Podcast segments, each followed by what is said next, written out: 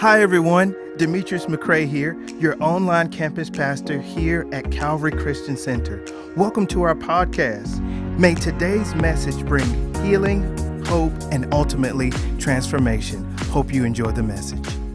And Ziklag attacked Ziklag and burned it with fire, and had taken captive the women and those who were there from small to great.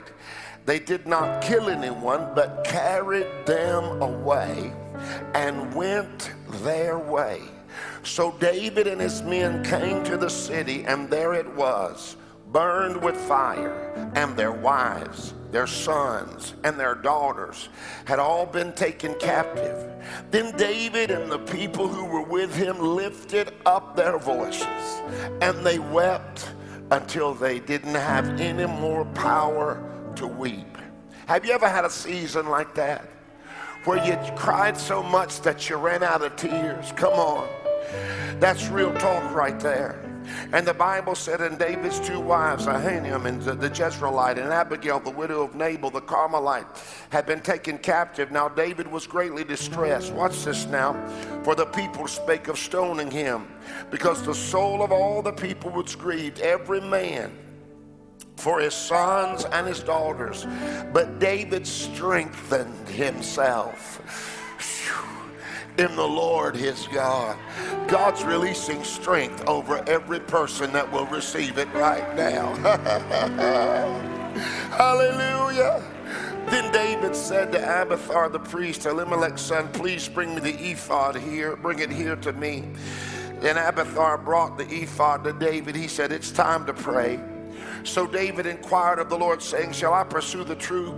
Shall I overtake him? And God answered him and said, Pursue, for you shall surely overtake them, and without fail.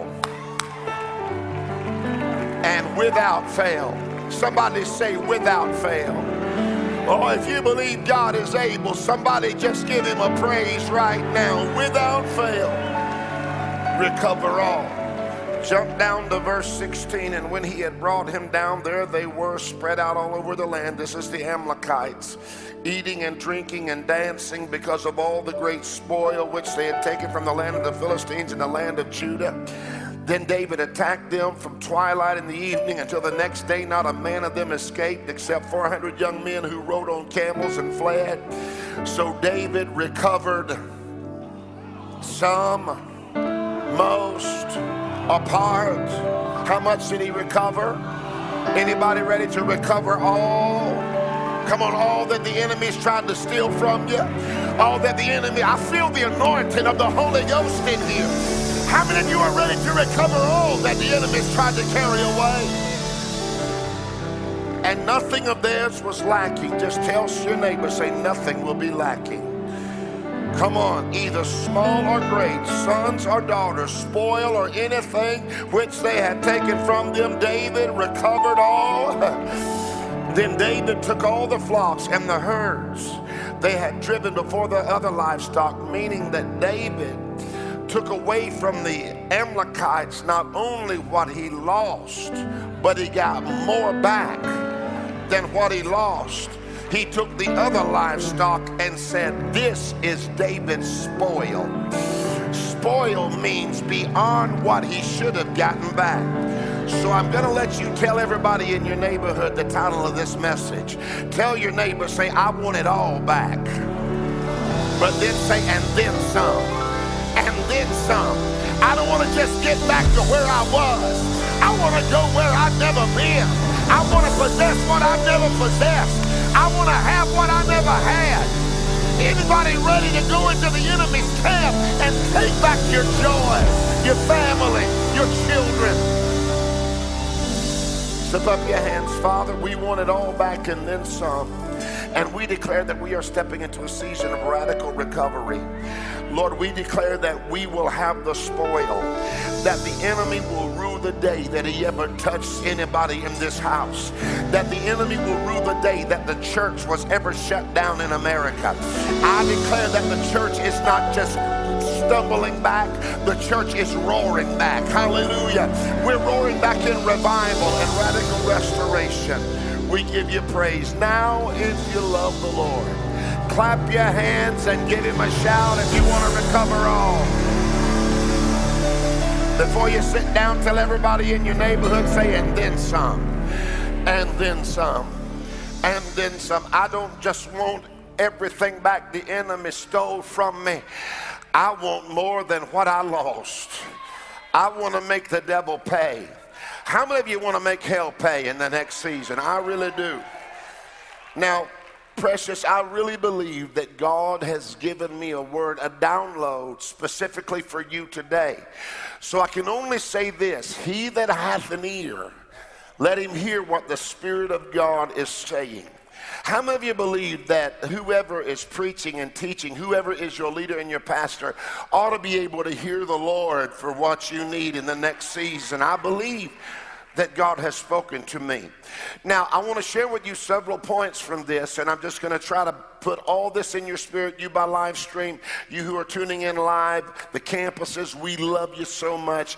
Get ready for what God's going to say. Number one, the Bible says that the Amalekites surprised the city when it was left unguarded. Now, I want you to understand this. How many of you know that when you got saved, you not only got peace, you got war? Oh, I got, I got a few people. How many of you understand that when you got saved, that not only did you get the Prince of Peace, you got uh, just an absolute bullseye on your back from the enemy when you got saved. Not only did you get peace, you got war. And in the beginning of this chapter, we find God's favor, David God's anointed, David, God's man of faith and power, David, is enduring the most impossible season that he's ever had in his life. He and his mighty men were away from their military base of operation when the Ziklag, when in Ziklag, when the Amalekites came in and took their possessions, stole their family, stole the children. Come on. How many of you know the devil wants your children? How many of you know the devil wants your family? The Bible says that they stole it. The Amalekites stole it. And if you look at the word Ziklag, because that's where their military base of operations was, the word Ziklag means winding and wondering. Have you ever had seasons in your life where it seemed like you were winding and wondering, wondering why am I facing what I'm facing? Why am I enduring what I'm enduring? Why am I going through what I'm going through? Why am I having to contend with this attack from the enemy? There are seasons when it seems like we are in seasons of winding and wondering. I don't care how saved you are. There are times when you will say, Lord, what is going on and what are you doing? And the Bible says that when David and his men were gone, the city was left unguarded. And the enemy, the enemy, the Amalekites came and wreaked havoc. And it was because there was no guard in the city. The enemy had a cakewalk. Now, I want to tell you something today. Anything you leave unguarded, the enemy is going to come after it. He's going to come after your children. He's going to come after your joy. He's going to come after your peace. That's how the devil works. Anything you leave leave unguarded, he'll come after it because it's an open invitation. You're basically saying to him, You can have it if you're not going to guard it because don't get it bent. Your misery is his policy. He wants everything that God has given you, and He will take anything you leave unguarded. First Thessalonians 5 6 says this So be on your guard, not asleep like the others. Stay alert and be clear headed. Be on your guard. Anything we leave unguarded is an invitation to the enemy. So I've come today to tell you guard your life, guard your family, guard your virtue. Oh, come on. In a world of compromise, guard your virtue. In fact, the Bible declares in Proverbs that we should guard our hearts. Married folk, guard your marriage. I said, guard your marriage. Single people, guard your virtue. Guard your children. I've made up in my mind, even though my two of the three of my children are grown, I'm letting the devil know you can't have not one of my children. You can't have my marriage. Do you think you could come to my house? Come on now. And just walk right in and take whatever you want. I will pray for you. Come on. After I shoot you, can I get a witness in here? Oh, that's too much for religious folk. I'll lay hands on y'all ain't saying nothing. How many y'all feel just that way? You come in to mess with my children, you come in to harm my daughters, man, I'll take care of you and the horse you rode in on.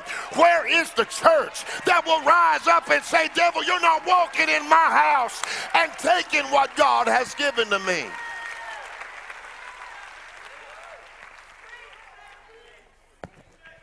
Guard your family. The attack did not materialize and manifest in fullness until Ziklag said, It's unguarded, I can take it now. David left his precious possessions and his precious family unguarded, and the enemy came, and the enemy carried them into their own camp, into slavery and into captivity. And I've never seen a season like this when hell has tried to steal from the church, steal revival, steal influence. Come on, somebody steal joy, steal peace, steal families. But here's the truth, y'all we can't sign a non aggression pact with the enemy.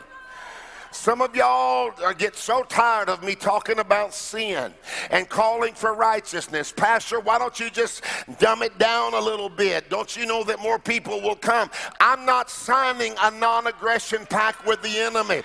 Sin is still sin. Wrong is still wrong. Right is still right. Holiness is still holiness. Too many pastors have been drawing a line and say, Devil, if you cross that line, you're in trouble. And then they back up and draw another line and say, Devil, if you cross that line, you're in trouble. And they keep compromising and drawing another line and saying, Devil, if you cross that line, that's when you go too far. But let me tell you something. I'm going to draw a line in the sand and I'm crossing it. Come on, somebody. And I'm telling the devil, you won't have my family. You won't have my church. You won't hold back revival. If you've made up in your mind you're not leaving anything unguarded, clap your hands, all you people.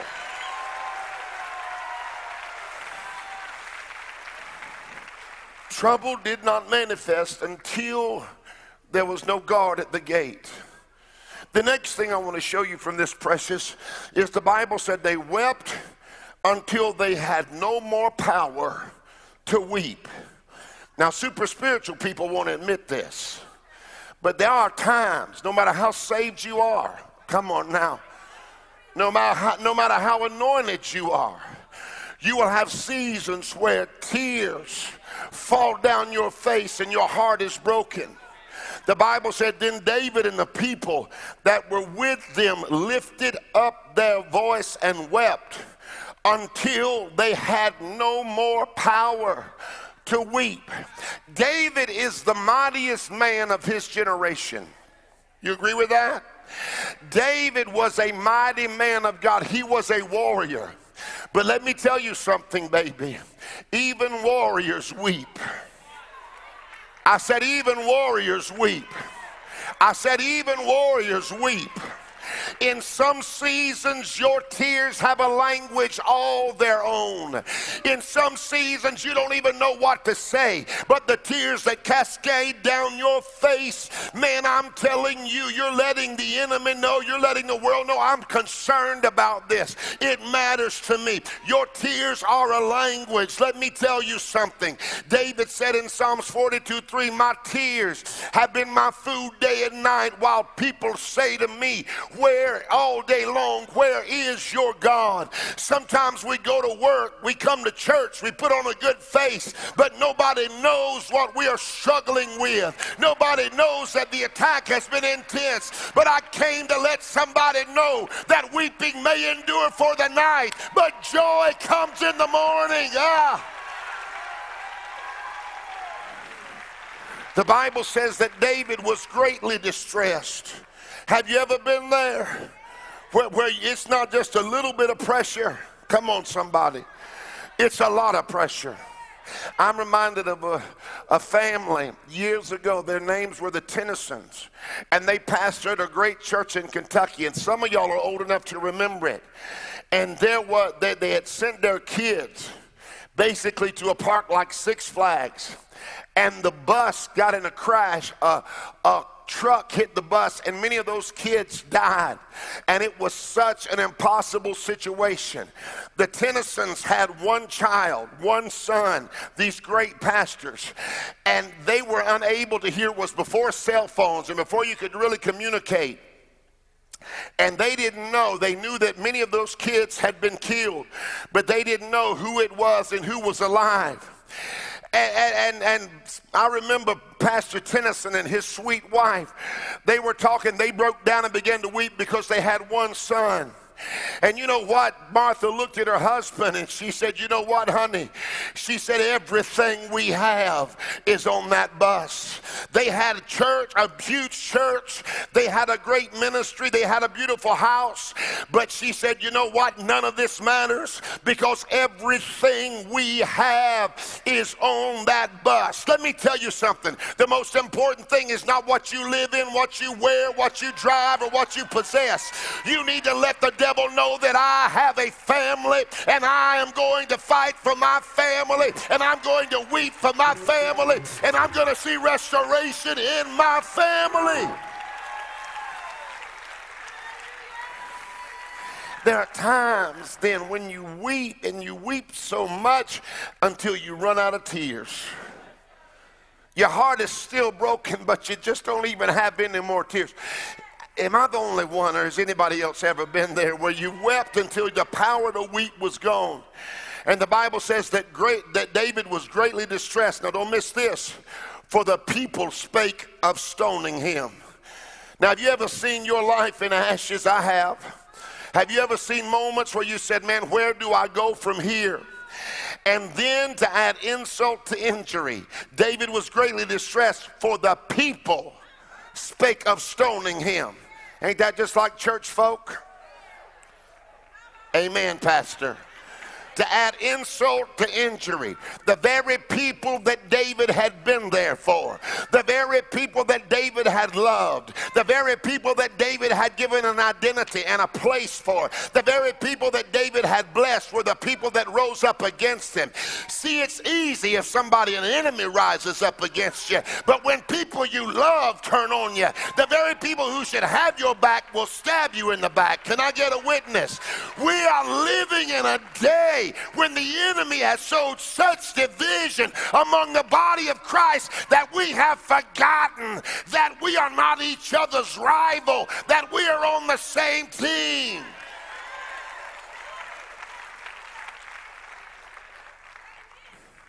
I, am not, I'm not going. I'm not warring with other preachers. Come on now. If you want that kind of pastor, you got the wrong man. Come on, somebody. My fight is against the devil. Those closest to David went on the attack. Have you ever had times in your life when the people closest to you cut you the deepest? There's a lesson for the body of Christ here, and it's this stay unified. I would say to this church, stay unified. We got to protect this unity. We can't allow political ideals. We can't allow personal agendas. We can't, let me tell you something the kingdom is greater than the culture. No, I want you to tell everybody in your neighborhood. Just tell them, say, the kingdom is greater than the culture. If you believe that, one, two, three, give God a mighty praise right now. The enemy wants churches divided. He wants families divided. He wants children divided from their parents and husband divided from their wives. And we should never turn on one another. We've got to stay together. The Bible said in Matthew 12 25, every kingdom divided against itself is brought to desolation, and every city or house divided against itself shall not stand. Don't forget that I need you and you need me, that God has designed us to need one another. And the enemy right now has played such a game in America where the church is so divided, and one side says, I'm all about righteousness, and another side says, I'm all about justice. But the Bible says in the book of Psalms that righteousness and justice are the foundation of the kingdom of heaven. And I've come to let people know that there is a new generation that is rising up that is saying, Devil, you will not deny us the opportunity to come together and do all that God has called us to do.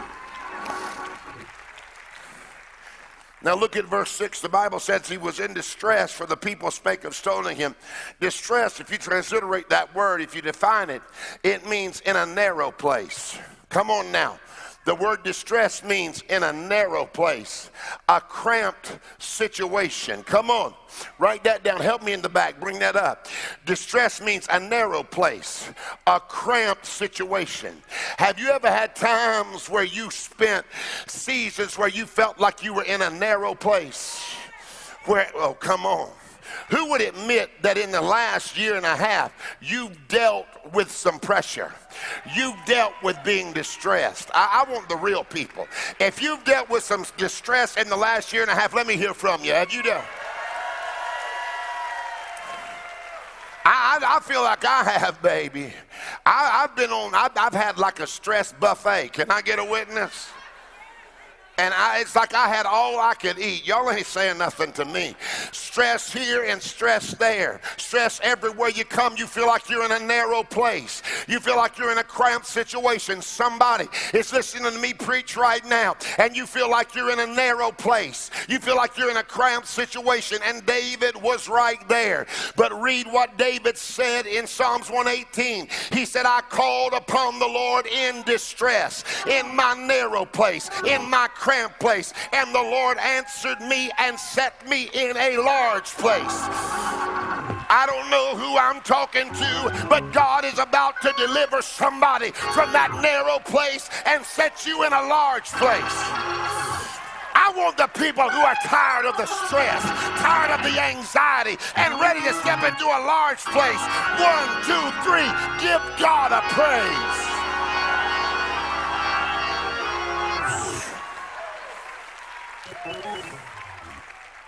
Sometimes, church, we, we get in this place where we are struggling, where we are, we are dealing with issues. And here's what the Bible said. In the number three, it said that David encouraged himself in the Lord his God. See, see, you sometimes you got to encourage yourself. Sometimes you can't find nobody to encourage you. Everybody around you is discouraging you. The people that ought to be for you are against you and they let you down. But sometimes you got to lay hands on yourself.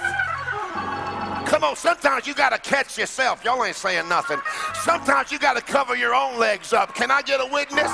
Sometimes you got to look in the mirror and say you're getting skinny and you're looking good and you're getting healthy and the Lord is on your side and no weapon formed against you shall be able to prosper and you're the head and not the tail and you're above and not beneath and the Lord has your days numbered and he knows where you are and he knows what you need. Somebody give the Lord a radical praise. Uh,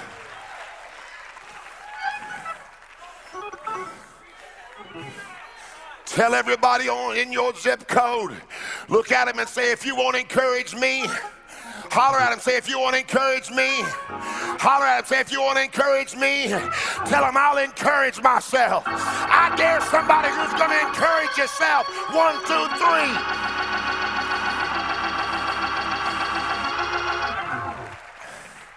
How do you encourage yourself? You remember what you've already come through. Y'all don't make me come down there. You remember that when all hell was breaking loose, God came through. You remember when you didn't have the money, God came through. You remember when you didn't have the healing, God came through. You remember when you didn't have the joy, God came through. I dare somebody right now who still believes the God of that is the God of this. Go ahead and give him praise.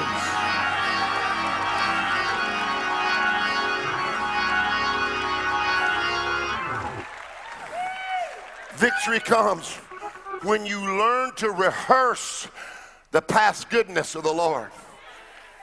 Victory also comes when you are mindful not only of what He's done, but what He's doing right now. How many of you are more blessed than you ought to be? Oh, I'm going to ask you again. I said, Is there anybody more blessed than you ought to be? Let me hear from the people who are more blessed than you ever should have been. You shoulda, woulda, coulda, should. You shouldn't be standing on the stage. You shouldn't be, you shouldn't be, you shouldn't be walking in the favor you're walking in. So you remind yourself this is what he's done. This is what he's doing. And you know how you encourage yourself? You say, and this is what's to come. That God is not through in my family, so I double dog dare you right now to give God a radical praise for the goodness that's going to come into your life in the next season.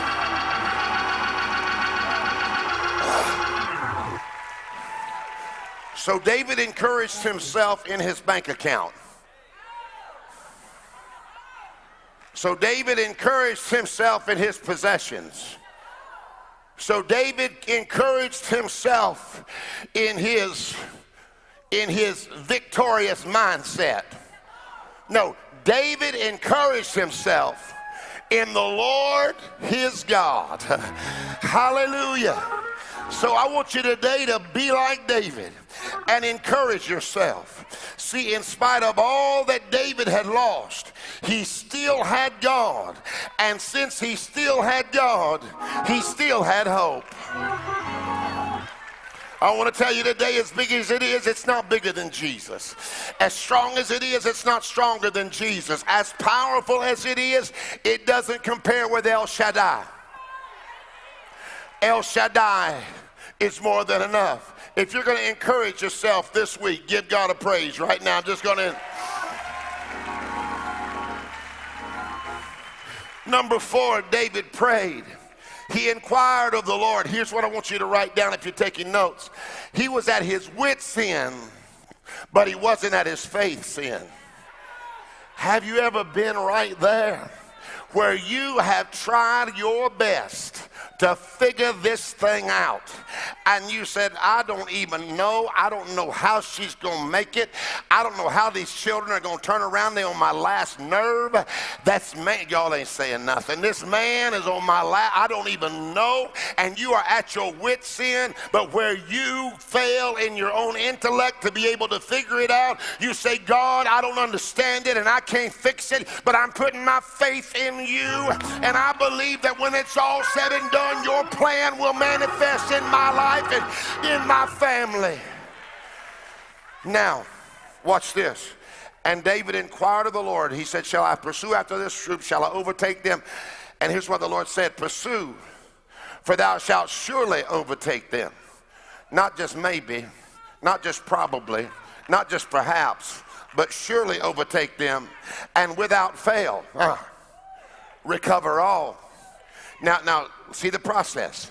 David inquired of the Lord. He sent for the ephod. He said, It's time to pray. He said, Since I don't have the answer, I'm depending on a supernatural strategy. Ooh, I feel this in my spirit. Somebody raise your hands. I release supernatural strategy over your life for the next season. I release the voice of the Lord to give you a supernatural strategy on what you should do next. If you receive that, give God a praise right now.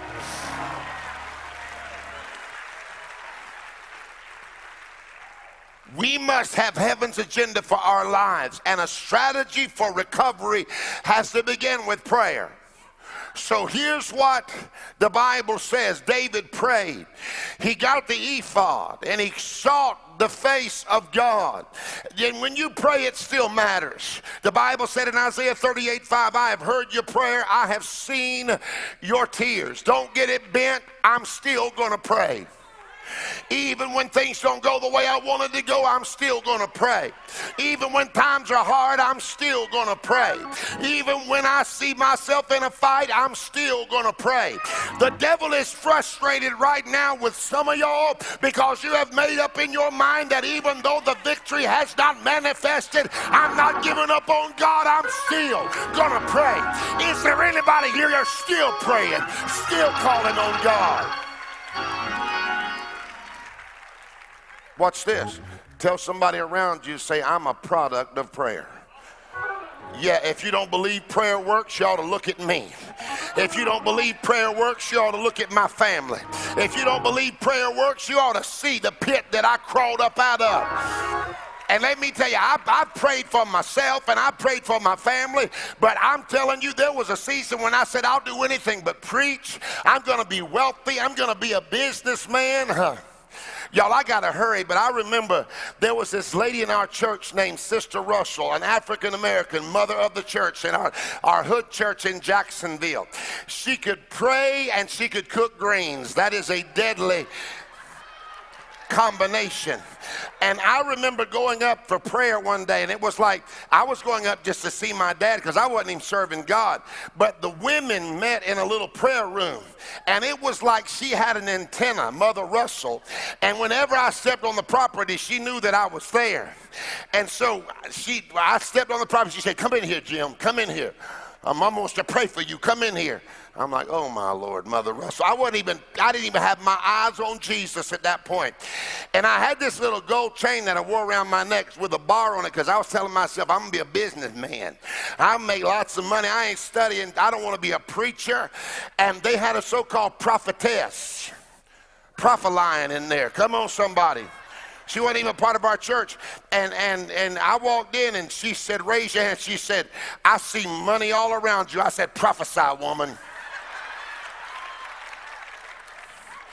She said, You're going to make money. I said, Yes, Lord. You're going to be a businessman and you're going to travel the world with your business. I said, prophesy, woman. You're going to, you're going to be a businessman and you're going to travel the world. And Sister Russell said, he going to preach the gospel. You're going to make millions of dollars. He going to preach the gospel. You're going to be a businessman with businesses on every continent. He going to preach the gospel. See, sometimes you got to shut the mouth of the enemy. And, and, and she said, he going to preach the gospel. I said, Mother Russell, would you hush and let the woman pray? But let me tell you, here I am today, and I am a product of Mother Russell's prayer that if God says he'll do it, he will do it. Give God a shout. Tell somebody around you I'm a product of prayer. I want anybody who's a product of prayer to give God a praise in here right now.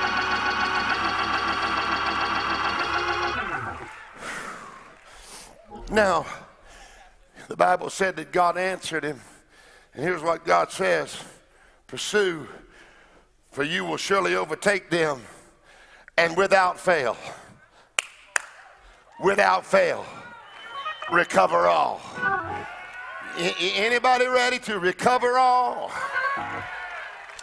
Pursue in the Hebrew, it means to chase after. It means to run after. It means to dog. Anybody tired of the devil dogging you? Who's ready to dog the devil? Hell's been dogging you long enough in the last couple years. It's time for you to pursue. That means you got to get off the sidelines. That means you got to make up in your mind that you're going to be aggressive. Be be aggressive. Come on. Some of y'all know about that. That was the cheer of the 80s. Be aggressive. Be be aggressive. Be aggressive.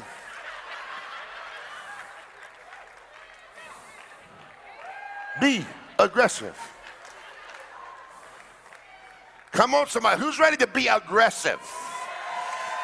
No, who's ready to be aggressive? Be, be aggressive. I dare you to say that with me. Say, be aggressive. Be, be aggressive. Go on. Be aggressive. Be. I want all the aggressive people who know the kingdom suffers violence and the violence take it by force. Hell won't give you nothing but trauma. Hell won't give you nothing but heartache. But sometimes you gotta say, I'm taking back my joy. I'm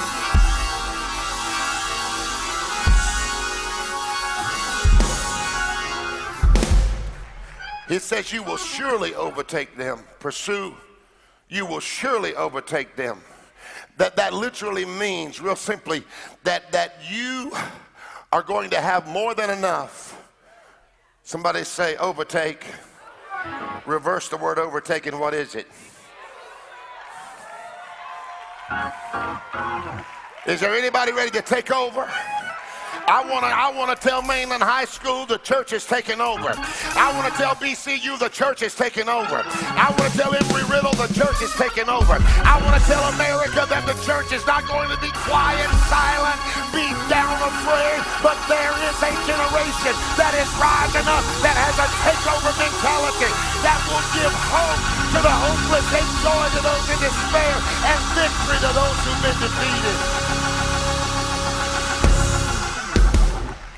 Pursue, surely overtake them, and without fail, and without fail, recover all. Is there anybody ready to recover everything that the devil stole from you? Tell your neighbor, get your joy back. Tell your neighbor, get your peace back. Tell your neighbor, get your money back. Tell your neighbor, get your family back. Tell your neighbor, get your purpose back. Tell, oh, get your destiny back. I don't want some of it back. I don't want part of it back. I, I want it all back. Then David attacked them from the twilight until the evening. And the next day, and not a man of them escaped, except for 400 young men who rode on the camels and fled. And the Bible said, and nothing of theirs was lacking. Nothing. What is nothing? It's two words. No thing. Come on, somebody, small or great, sons or daughters, spoil or anything which had been taken from them, David recovered all. Anybody ready to recover all? I want the people who's ready to recover all to open up your mouth and give God a praise. I said, I want the people who are ready to recover all. I don't know who I'm talking to. I want the daddy who's ready to recover all to open up your mouth, sir, and give God a praise.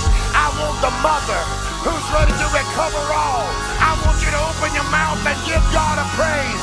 I want the young person who's ready to recover your purpose. Open up your mouth and give God praise. I want the sister who's ready to come recover your brother or your brother, your sister. Open up your mouth and give him praise. Give him praise. Give him praise. It's a season of radical recovery. I said it's a season of radical recovery. I said it's a season of radical recovery. Then David, then David took all the flocks. You'll have a seat for one more minute. And the herds they had driven before those other livestock and he said, This is David's spoil. David said, I didn't just get back what I lost, I got back more than what I lost. Somebody's going to come out of this with more joy, more victory, more peace, more power. Tell everybody in your neighborhood, say, I want it all back. Are you ready? Say, I want it all back. Tell everybody in your neighborhood, I want it all back. And say, and then some, and then some, and then some. I want the Lord to move in my life so greatly that the enemy regrets that he ever touched me. I'm telling you that God is about to shift things so dramatically and drastically in your life that the enemy is going to scratch his head. People are going to say, How did it happen? The Lord was on your side and he set you in a large place. I'm trying to land this plane, but you don't want to leave yet because this is the most important part. Don't miss this online. Don't miss this in our campuses. Be seated for just a minute. Now, there's a great story that I love. One of my, as I've gotten older, you know, as I was younger, my heroes were football players and baseball players. But as I've gotten more locked into ministry through the years, my heroes are preachers. My heroes are preachers people who, who preach the gospel and see real transformation. I think one of the greatest generals of my lifetime was a man named Lester Sumrall. Now, many of you don't know him, but he was a mighty man of God. God used him all over the world. In fact, he dated my aunt, who would be over 100 years old right now. She was the oldest one of my grandmother and grandfather's children. He dated her, but he didn't marry her. He missed God. He could have been in the Raley family. Come on, somebody. But Lester Sumrall was preaching a meeting in Africa. He said we were seeing miracles and wonders and salvations. It was just invading every moment of our services. He said, I came back and the warfare, the spiritual warfare was so intense. He said, when I got back to the little room that I was staying in, he said, I was absolutely exhausted. He said, I laid in the bed. He said, I almost trembled. And I've been right there because my physical body was so worn down. And he said, I felt like I had left it all body, soul, mind, and spirit at that crusade site. He said, I'm laying there tired and vulnerable. And he said, all of a sudden the curtains began to blow. And he said, the wind came in there. He said, like a wind, but it wasn't a good wind. He said, I felt an icy chill in the air. And he said, as I was laying there, my bed started bouncing. It was up against the wall. And he said, it started shaking and bouncing, and it bounced. And he said, I'm just laying there. And he said, he knew it was the devil trying to torment him. He said, my bed shook until it shook on toward the middle of the room. And he said, I'm just laying there. Just, he said, I was so overcome with distress and despair. And he said, suddenly the Lord said, uh, uh, Lester, what's going on? Lester said, I laid in my bed and I said, The Lord, Lord, I need you to know that the devil's shaking the bed.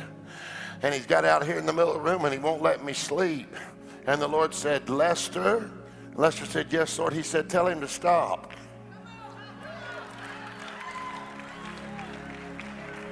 And Lester Sumrall said, Devil, the Lord said, Stop. The bed stopped. The wind blew, the curtains rustled, and that spirit went out of there.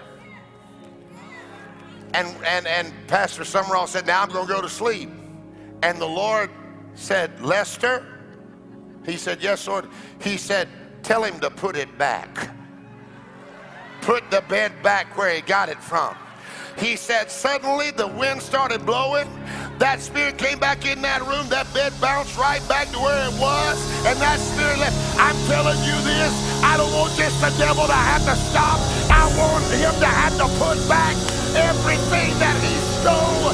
I want radical recovery. If you want radical recovery, stand on your feet right now. The devil thinks you're going to cower down.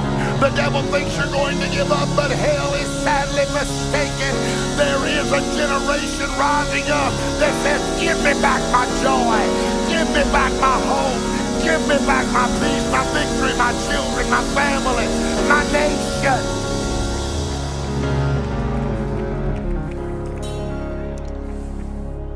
Enough is enough. And it won't be enough until you get that enough in your spirit. Where you say, enough is enough. Has anybody had enough? Now, I wanted to go ahead and preach today. And I want you to be honoring of the word. And I don't want you to leave. Who will stay until you're dismissed? Come on. I, I think it's just an honoring thing the greatest prayer warrior that I have ever known.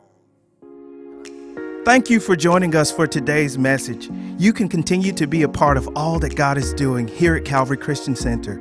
You can text to give at 386 866 3060, or you can give at calvaryfl.com slash give. We would love for you to subscribe to our podcast and also for you to share this podcast with your community, your family, and your friends. Again, thank you for joining us.